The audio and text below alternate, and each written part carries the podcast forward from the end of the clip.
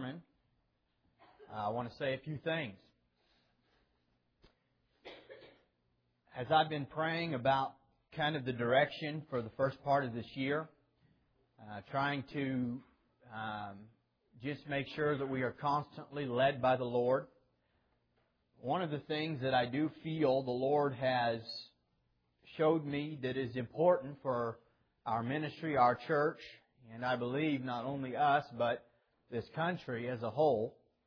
However, I don't have the opportunity to speak to this country as a whole. But I do have the opportunity to speak to you. And I believe one of the things that's very important is that men of God become men of God.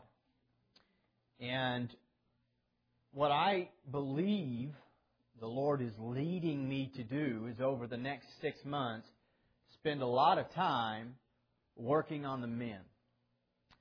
And I encourage you ladies not to be discouraged. I can guarantee you that every single sermon will have application to you directly. And furthermore, if men who are meant to be leaders will rise up and be men, it will be greatly beneficial to you women.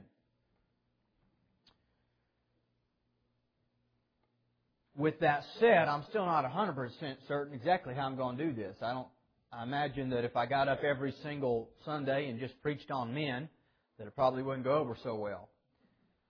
So, what I think I'm going to do, uh, as I'm still trying to seek some direction from the Lord, is I'm going to take us through a study of the men of the Bible. Just a study of their lives. And we're going to see how much we are like them. And I have chosen to start with Joseph. Because Joseph, he wins. He's the best of all the characters that we could ever actually follow. It's Joseph. So we're going to start off on a really positive note as we see Joseph. But then we're going to take a look at several of the other men who were not quite as victorious as Joseph was from a young age. We're going to look at men that took them years to get it through their thick skulls that they need to trust God and obey God, and that not doing so is never in the best interest of anyone. Also, with that said, when I do a study like this, I typically take us through the entire life of a character. And I am planning on doing that with Joseph. I don't know if I'll do that with the others. But rather than reading a full chapter and then commenting on it, some of these sermons uh, will be through a course of two or three chapters in a morning. And so what I'm going to encourage you to do is read the life of Joseph. It starts in Genesis 37. And I will work through Genesis 37 this morning, the entire chapter. And I encourage you to read it so you'll have some reference over the next several weeks as we look at the life of Joseph together. And rather than reading the entire chapter and commenting on it, I'm just going to open in prayer here in a moment and we'll get started this morning. But before we do, I just want to say, men, I encourage you to listen intently over the next several months. It does start with us. Uh, there are two studies that were done. One was in Georgia, and one was in England somewhere. Both of them had very similar statistics. And I want you to listen to something. I know that the one in England interviewed over 3,000 families. So this is a very large study. It was not a pocket of, you know, 15 or 20 people to skew numbers. 3,000 families. And here's what they found. If somebody in a family gets saved, if a child, let's put it that way, if one of the siblings in a family gets saved, there is a 17% chance that that sibling will lead someone else in their immediate family to Christ. 17% chance that they will lead at least one other person to Christ in their immediate family. If the mother gets saved, there is a 30% chance she will lead somebody to Christ in her family. If the father gets saved, there is over a 90% chance he will lead one person to Christ in his immediate family. But listen to this. There is over a 60% chance that the Father will lead every single person in his immediate family to Christ. it shows us the power of manhood and fatherhood and leadership. Something that is lacking in our culture. We have become the fatherless culture. And everything that we're seeing is a direct result of that tragedy. And so this is really a very relevant and important study. It's important that we look into this matter in more than a simple 30 minute sermon. And so I plan to hit this over the next several months as the Lord leads. But I share that statistic because I want you men to understand how important it is that you are men of God and that you're leaders. And we're going to study the men of God of the Old Testament, and you're going to find something. They're just like us. They really are. The Bible says a righteous man falls seven times and gets back up. There's two really important things about that verse. The righteous man does fall. Man, don't stay down because you fell down and your pride was hurt and you feel like a failure. Righteous men do fail. They fall. But the verse doesn't end there. It says they get back up. Now we're going to look at that together. We're going to study the life of Joseph. We're going to start in Genesis chapter 37 this morning. Would you please pray with me as we get into our sermon? Lord, we are grateful to be able to come and worship you this morning. God, we are so blessed that there's no words to describe how truly blessed we are that while we were still enemies, hateful towards you, God hating, self loving, enemies of God, you sent your Son to die on our behalf. You loved us anyways. And God, for that, we are what we are by the grace of God and nothing else. And you alone deserve the honor and glory and praise for it. Lord, we pray for our culture this morning. A culture that is a fatherless culture in many ways. Where there is no discipline in the home, there is no leadership from the husband. God, our culture has become chaos because of it. We pray, Father, for us, Lord. God, help us to see the error of our ways. God, help us to see what we can do better as men of God. And Lord, we pray for this study this very morning. God, that you would speak to our hearts. God, that you would teach us. Lord, that you would have your way. I ask that you'd anoint me now, Father, with the unction of heaven to preach your word in the power and in the demonstration of the Holy Ghost, not in man's wisdom, Father, in the power of God and you alone. Lord, I pray that you would save anybody here this morning that's lost. God, that you would break those foolish walls of pride that keep people from you.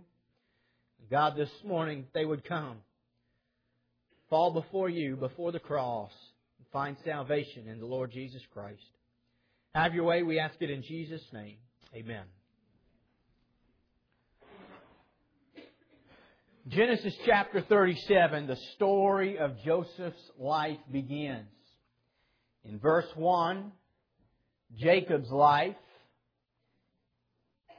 begins to take a uh, back seat in the story and account of Genesis, and we begin to see the life of Joseph. In verse 2, it says, This is the history of Jacob. Joseph, being 17 years old, was feeding the flock with his brothers, and the lad was with the sons of Bilhah and the sons of Zilpah, his father's wives, and Joseph brought a bad report of them to his father. The very first thing that we see about the life of Joseph, it tells us he was 17 years old. Joseph was the 11th of 12 boys. Joseph only had one brother that was a full-blooded brother, and that was his younger brother Benjamin. Joseph's mother died while giving birth to Benjamin. Joseph's stepmothers, however, were living. The Bible tells us that Jacob favored Joseph and that his brothers hated him. In verse 2, it says that Joseph, being 17, brought a bad report of his brothers to his father. Now, it's really important to understand something. Joseph was not tattling. The Bible shows us the righteousness of Joseph from the beginning to the end. Joseph was bringing an honest report to his father about the truth of the way his brothers were behaving, which was evil and wicked. And we will see this today as we look at the wickedness of his brothers. But I want to say right out of the gate, teenagers and young people, look up here. Quit your doodling, quit your playing around. Teenagers and young people, every one of you, look up here. When Joseph was 17, he was a teenager of integrity. You need to listen to the preacher this morning. It is time that our teens become teens of integrity. You don't have to wait till you're 35 years old to grow up, contrary to what our culture is trying to teach us. We need some young people who will trust God like Joseph did, who will say, it doesn't matter if the rest of my family, it doesn't matter if the rest of my family refuses to serve God. It doesn't matter if I'm going to be hated because of it. It doesn't matter if the rest of the people in this school are God hating. I will stand for what is right, and I will stand alone if I have to, because God alone is God. And you can do it. You can do it. I will submit to you. I believe there's probably people that you're friends with, there's people in your schools, or people in your life that are just waiting for somebody to do it. It's so easy to go along with the crowd. The Bible tells us that Joseph was a teenager of integrity. The age of 17, willing to speak the truth, even if people hated him for it. And while the overall thought this morning and, and, and in the weeks to come is for men to be men, I want you young people to understand you have a role in this. Quit seeing yourself, especially those of you that are 15 and older here this morning, quit seeing yourself as children. You are maturing into young adults. You have a responsibility to stand for what is right. You have a responsibility to build your own personal relationship with the Lord Jesus Christ. You have a responsibility to know Him and to be a teenager of integrity. And you can do it. This was Joseph. This is this is how the Bible starts out telling us his story that as a 17 year old, he was a teenager of integrity. And while the substance of his report is not given, we don't know what it is that his brothers had did wrong. We know this. That telling the truth about the misbehavior of others is never popular. But it shows that Joseph was a faithful servant. And naturally, his brothers hated him for it. In verse 3, it says Israel, which is another name for Jacob. Matter of fact, it was a name that Jacob was given after he wrestled all night with God. Now Israel loved Joseph more than all his children, because he was the son of his old age. Also he made him a tunic of many colors. But when his brothers saw that their father loved him more than all his brothers, they hated him and could not speak peaceably to him.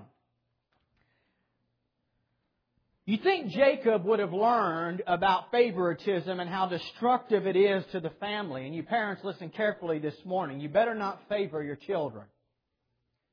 You ought to love them all equally the way that God loves all of us. Jacob was the child of, of a divided home. Jacob's mother loved him more, and Jacob's father loved his brother Esau more.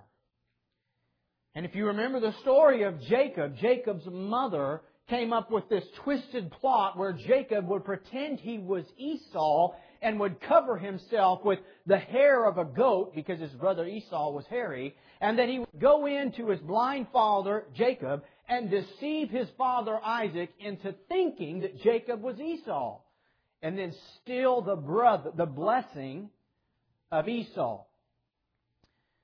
You think Jacob would have remembered how treacherous this was to his family. Esau became hateful and decided he was going to murder Jacob. and Jacob, at the, at the counsel of his mother, fled to another country, thinking that he would come back after Esau was not so angry. After the, the rage of Esau had, had finally gone away, Jacob was just going to go off for a little while and come back home and things would be fine. Little did Jacob know he'd be gone for 20 years and his mother would die and he'd never see her again. You'd think he would have learned a lesson about favoritism. The Bible says he didn't. It says that he favored Joseph. And it caused hatred amongst the brothers. Let me say this morning we all know favoritism is wrong. But this wasn't Joseph's fault. Joseph had did nothing wrong and his brothers hated him. In the next couple of verses, it tells us that God came to Joseph and gave Joseph a dream. And in the dream, Joseph and his brothers were out and they were um, working in the fields, and Joseph's sheave that he was working on stood up, and all of his brothers' sheaves gathered around and bowed down to the sheave. It was a, it was a, uh, a picture of his brothers bowing to him. And Joseph shared the dream, and his brothers hated him all the more. Joseph had another dream of the stars and the sun and the moon bowing down to him, a picture of his family bowing down to him again. And he shared the dream, and his brothers hated him for it. You need to understand something this morning if you're going to do the will of God, if you're going to do the work of God. Not everybody's going to be happy for you that God has His hand on your life. There will be those who are extremely jealous. Jealousy is a deadly poison. Jealousy is the spirit that says, how come he gets to sing up on stage?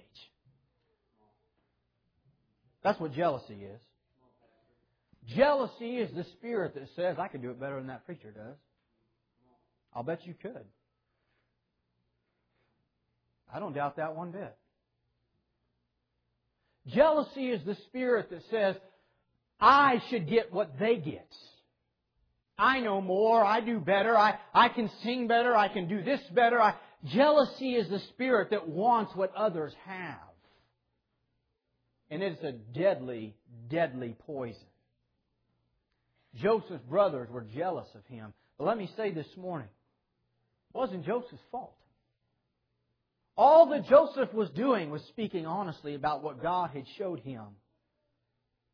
All that Joseph was doing was following God. And consequently, his family would plot to kill him and destroy him. If you're going to be a person of ministry, and when I say ministry, listen, ministry's everywhere. I'm not just talking preaching or something that you see me do.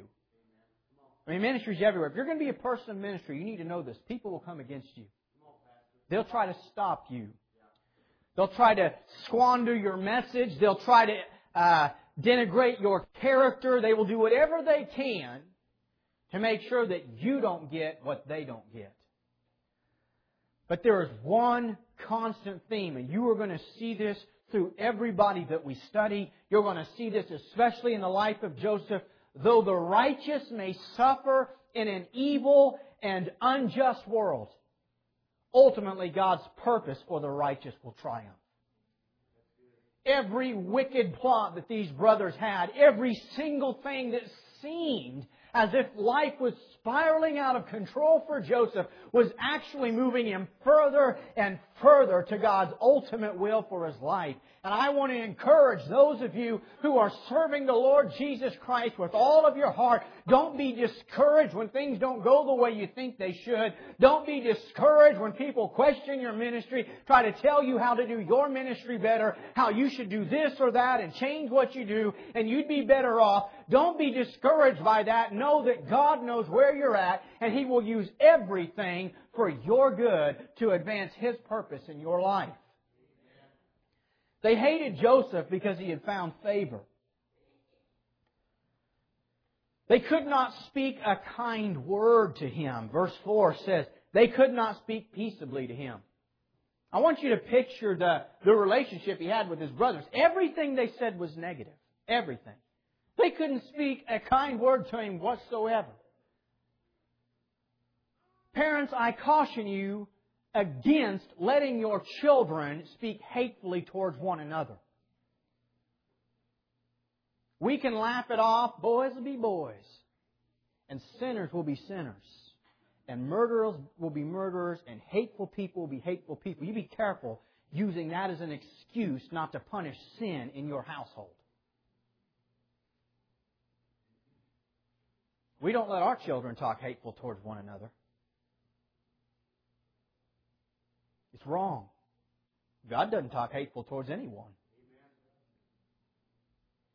His brothers couldn't speak a kind word to him whatsoever. Think about Joseph's life. It sure would have been easier for him to just become like them. Do whatever it took so that his brothers would get along with him. But he refused to compromise his integrity. And at the age of 17, God gives Joseph a dream, and his brothers hated him all the more for it. In verse 11, it tells us that his brothers envied him. Hatred and envy are sisters. They go hand in hand. They go everywhere together. But his father kept the matter in his mind. Jacob thought about this.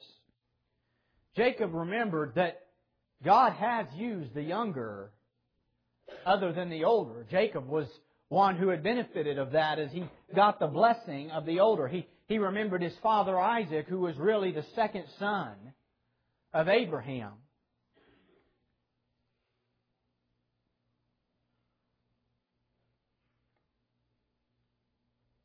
Eventually, Joseph's brothers decide they're going to kill Joseph.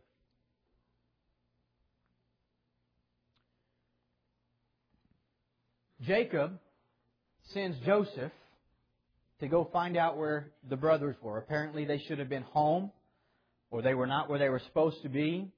But Jacob wanted to know the truth about where these boys were. Jacob knew that Joseph would tell him the truth. Jacob knew that Joseph would do what he was asked to do. And so Jacob sent Joseph, his son, to go find his brothers. And on his way to find his brothers, we see this. Verse 18.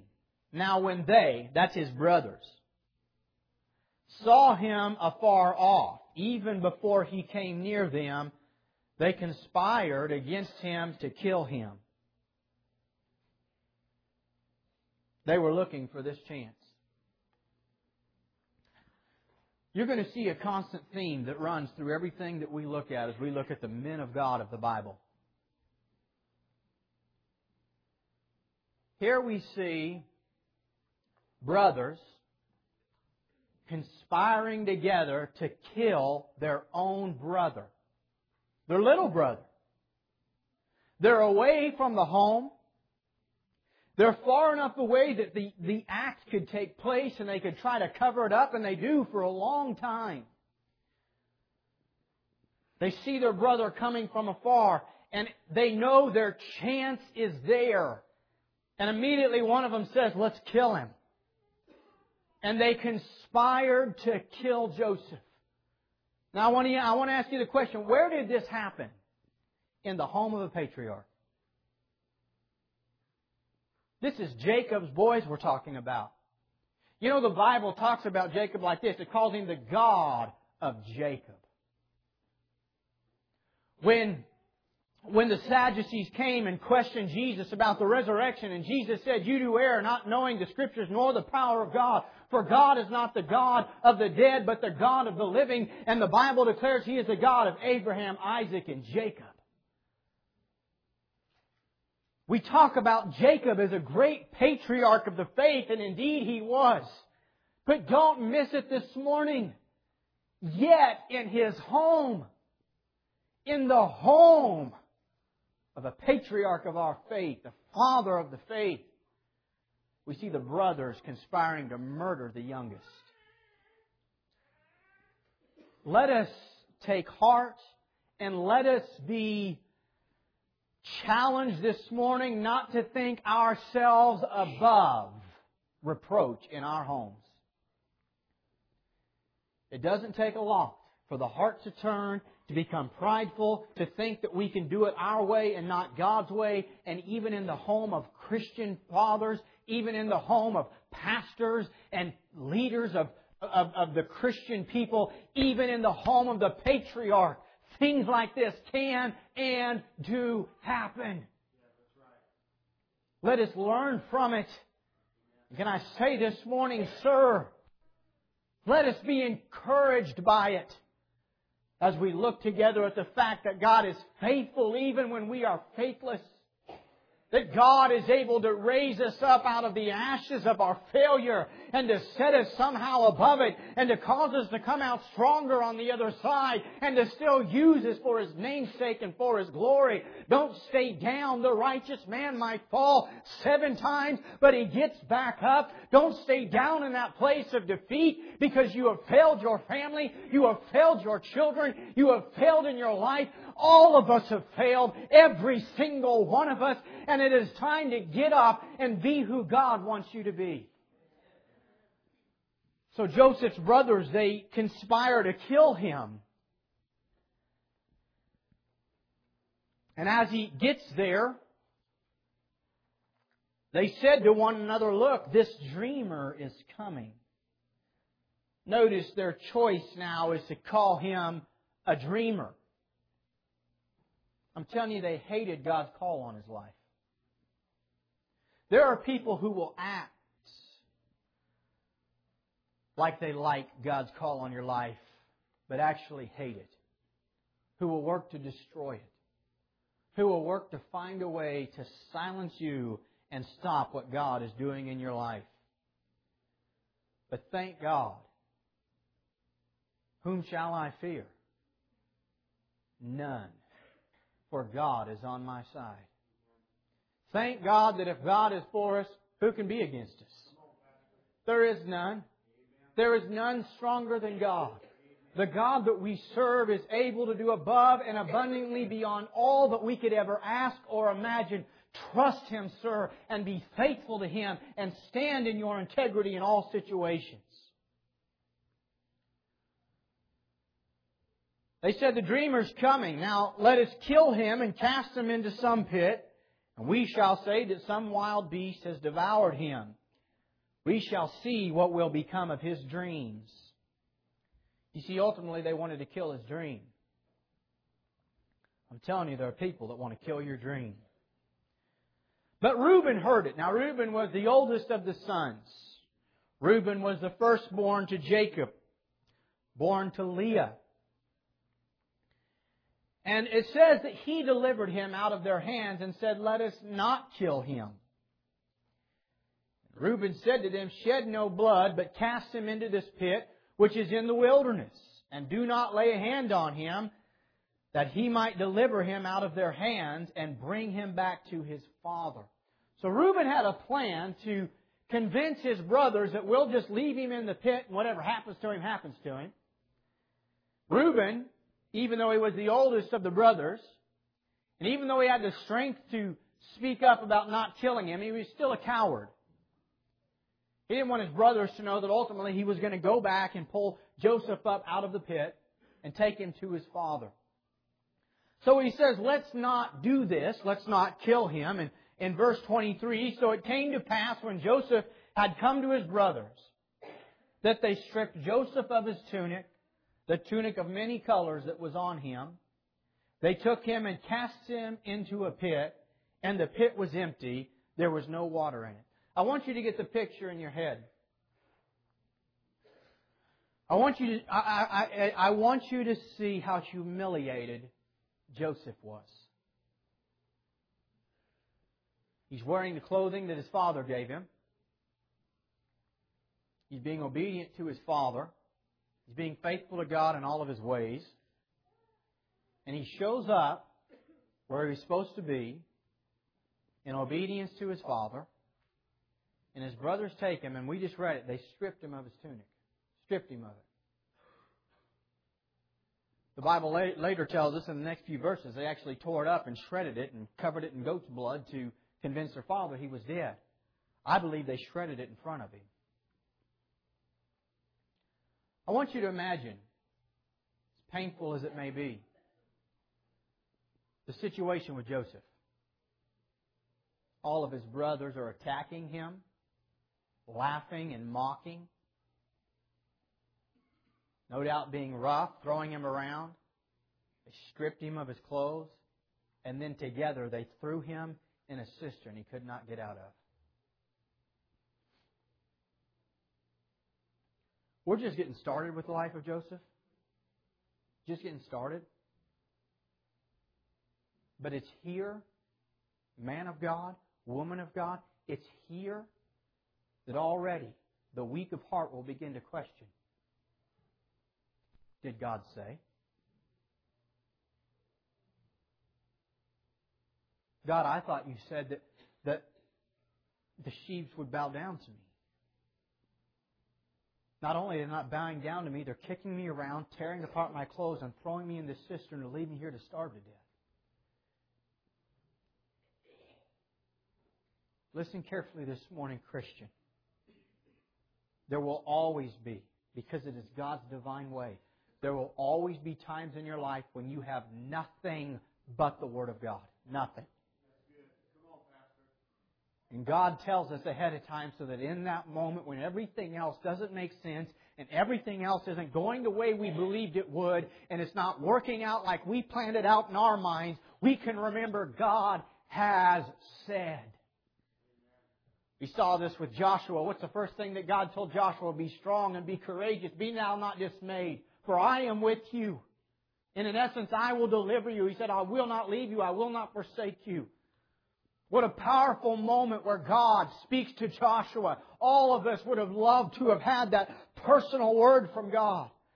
But trust me this morning, there was a time when Joshua was out on the battlefield and soldiers were dying all around him and all that he had at that moment, in the moment of fear and in the moment of standing there trying to courageously be obedient to what God had told him to do, he had nothing but the word that God had spoken years before. Don't be afraid. I will be with you. There will always be times when you have nothing but the word of God. And I want to tell you that it's in those times we find out how much we actually believe God or not. That's when we find out. It's very easy to believe in God, and we should believe in God when all things are good. It's very easy to believe that God is with me and that I am walking in the blessings of God and that He is faithful to me when everything is as it should be. But what about when you're naked and you've been stripped by your brothers and you've been thrown into a cistern to die, there can you believe God has said. We must learn to believe God has said in all situations, in all circumstances. That God is always faithful. so his brothers, they do this wicked thing.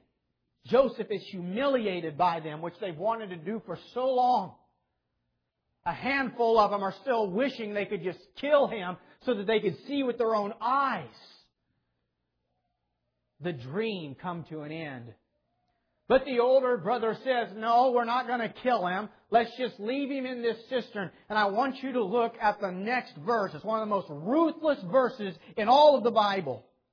Verse 25. And they sat down to eat a meal.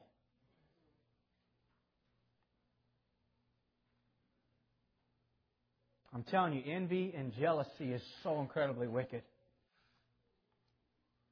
I want to ask you something this morning. These men had did absolutely nothing. Joseph had did absolutely nothing to these men. Nothing. But there is never a time for jealousy and envy and hatred. They sat down and had a meal. I want you to I just want you to picture the meal. Here they are.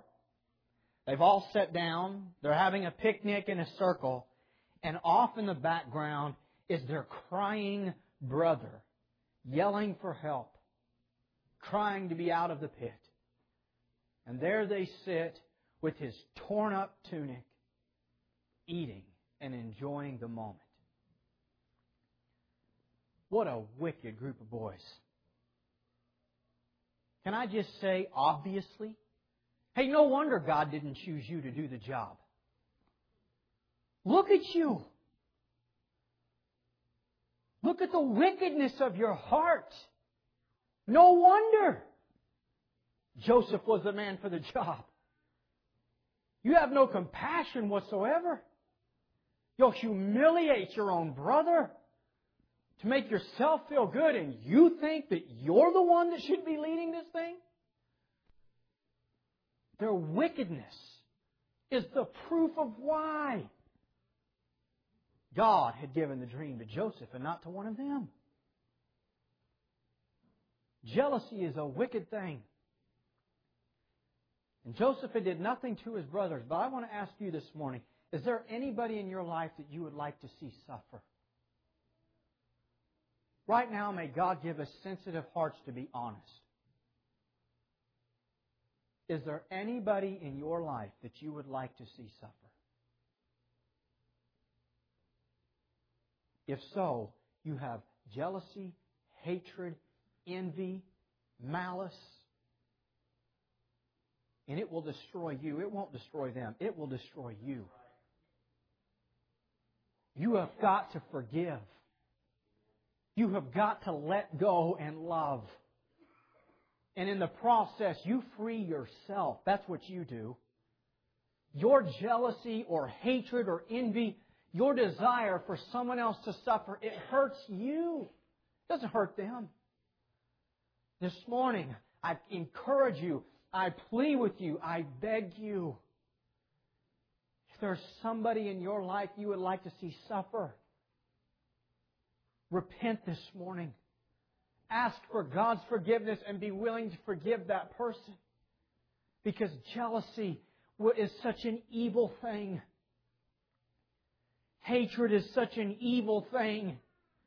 We will justify why we are so angry, why we want someone to suffer, why we want somebody to hurt. We will justify this. But we can't. We must be honest with our own selves. We must be honest with our hearts. We must be willing to let go and let God. So they sat down to eat a meal. And then, as they're eating, a company of Ishmaelites comes by, and Judah, also one of the older brothers, thought to himself, let's sell him into slavery. What profit does it do us if we leave him here? We don't get any money out of it. He starves to death. Let's do the righteous thing. Let's sell him as a slave. Then we'll split the money equally. And this is exactly what they did. They sold their brother to a group of traveling Egyptians, and he became a slave. And they thought to themselves, let's go home and let's tell Dad that we stumbled across the tunic and that it was destroyed. The plot is so wicked. I'm sure they tore it up good, but this thought occurs to me. We know that it was a multicolored tunic. We know that it was a special cloak. We know that. We also know that when they brought it back to their father, immediately he recognized it. But they tear this thing up and they soak it in goat's blood. And they come home and they tell their father, we stumbled across this thing. Is this Joseph's? He must have been attacked by a lion or some beast and destroyed.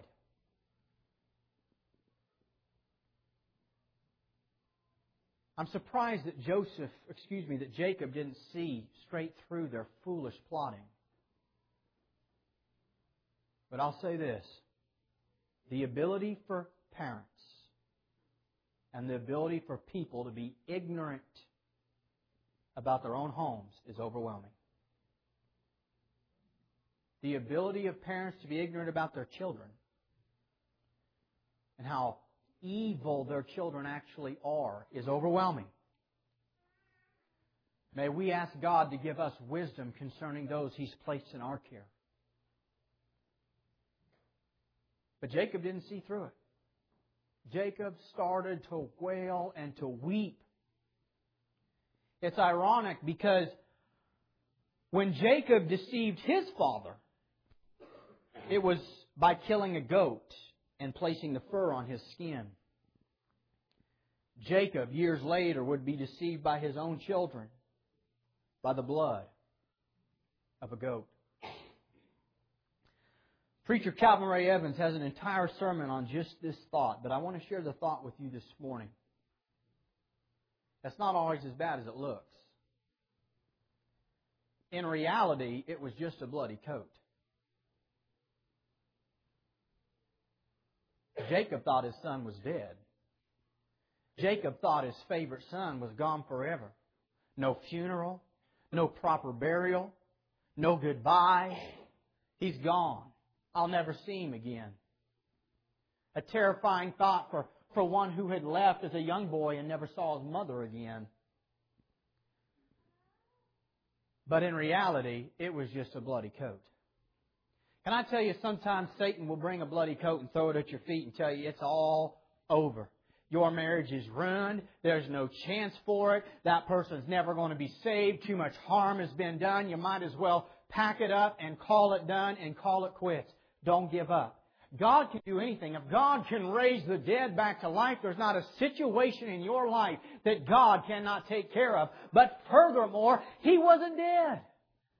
It was just a bloody coat. The blood of a goat placed on a coat. Sounds like some kid downstairs killing a goat.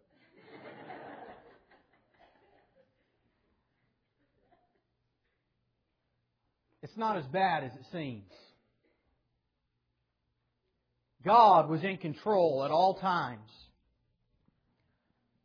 His brothers feel like they've won, I'm going to close this morning with this thought. His brothers thought they had won. They had finally gotten rid of Joseph. Joseph is gone. He's sold into slavery. As far as they believe, they'll never see him again. They've convinced his father that he's dead.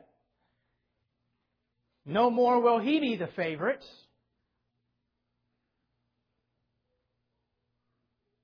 And the Genesis 37 ends with this verse. Now the Midianites had sold him in Egypt to Potiphar, an officer of Pharaoh and captain of the guard.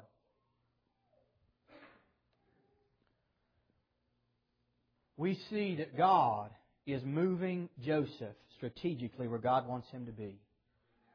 And that though the righteous may suffer in an evil and unjust world, ultimately God's purposes always prevail for his people. But at this stage in the story, I have to stop today. We'll pick right back up here next week on Sunday morning. Here's where Joseph is. God said, Joseph, and I'm paraphrasing, you're going to be something great. I have my hand on your life, Joseph. One of these days you will be elevated and your own family will surround you and be grateful to you. And here we are. This supposed thing that's supposed to take place, his brothers first plotted to kill him and then decided to sell him into slavery. He's in a foreign land. He's around a people that he can't even speak their language yet. He's a slave. And his brothers are back home living it up. Now I want to ask you a question from a purely normal, the way our brains think standpoint. Does it really look like God's being faithful to His promise? Does it really look like God's in control? Does it really look like something great is happening in Joseph's life? No, of course it doesn't. It looks like his brothers won. But the story doesn't end there. And I want to encourage you this morning to understand something, a very important principle about Christian living. Character is forged under conflict. The greatest place that God makes us into what He wants us to be is in a place of pressure and conflict and, yes, even confusion. When you are left with nothing but God has said. What will I do in that moment? What do you do when God doesn't do what you thought He was going to? Most people turn and leave. Most people, their attitude is, well, if it's going to be this way, then I'm not going to serve God at all. If this is the payment, God, for being faithful to you, then forget it. Is that your heart? Is that your attitude this morning? Can this preacher encourage you? Don't give up. Stop thinking that. That is the thoughts of the devil, and that's exactly what he wants you to think. Our God is always faithful and He does know what He's doing, and sometimes He has to take us through conflict and through tribulations so that when we come out on the other side, we are stronger and victorious, and we can say that our God has never left us or forsaken us. Trust, God has said. He will never leave you or forsake you, child of God. He knows what you're going through. He knows your pains. He knows your struggles. And today, our story today, it ends here. Joseph is a slave. His brothers have convinced his dad that he's dead, and it seems like all hope is gone, but it's not. All hope is not gone. As a matter of fact, God is actually strategically just moving Joseph where Joseph needs to be for the day when the dream actually comes to pass. And only God can do something that great. I'll ask our worship team to come this morning. And I want to say to you, men of God, here this morning, let us be men of integrity. Let us be men who are willing to stand in what is true, even when it seems like the world around us is contrary to us. I want to say again to you, young people, it is time for the young people of this nation and of, of this culture to stand up and be young people of integrity. You can do it. This morning, I want to say to those of you who have not truly surrendered to God, what are you waiting on? What are you waiting on? The Bible tells us that God desires that all people be saved. That God is not willing that any should perish, but that all should come to repentance. That means if you are here under the sound of my voice today, God desires for you to be saved. And the price is paid. Jesus Christ has taken all of your sins and placed them on His shoulders and paid for them in full. All that God asks is that you're willing to repent of your sins and follow Christ. That's what it means to put your faith in Him, to trust Him, and to believe Him. Therefore, I obey Him and follow Him. This morning, if you haven't done that, you need to. You need to come and you need to kneel and you need to simply say, God, I acknowledge I am a sinner. Forgive me. And make a conscious commitment that is from the depths of your soul that from this day forward you're going to serve God. Whatever it looks like, wherever it takes you, you're going to serve Him. If you haven't done that this morning, I invite you to. Men of God, I pray that God would place within us courageous hearts to say it's time that we be men of integrity. We be leaders. I pray that when I shared that real study, one that took place in Georgia here in America, one that took place over near England. I pray that it pricked your heart when you realized how important the role of the man is in the home. And I pray this morning God will help us just to strip our pride and to fall before Him and say, God, help us to be those men.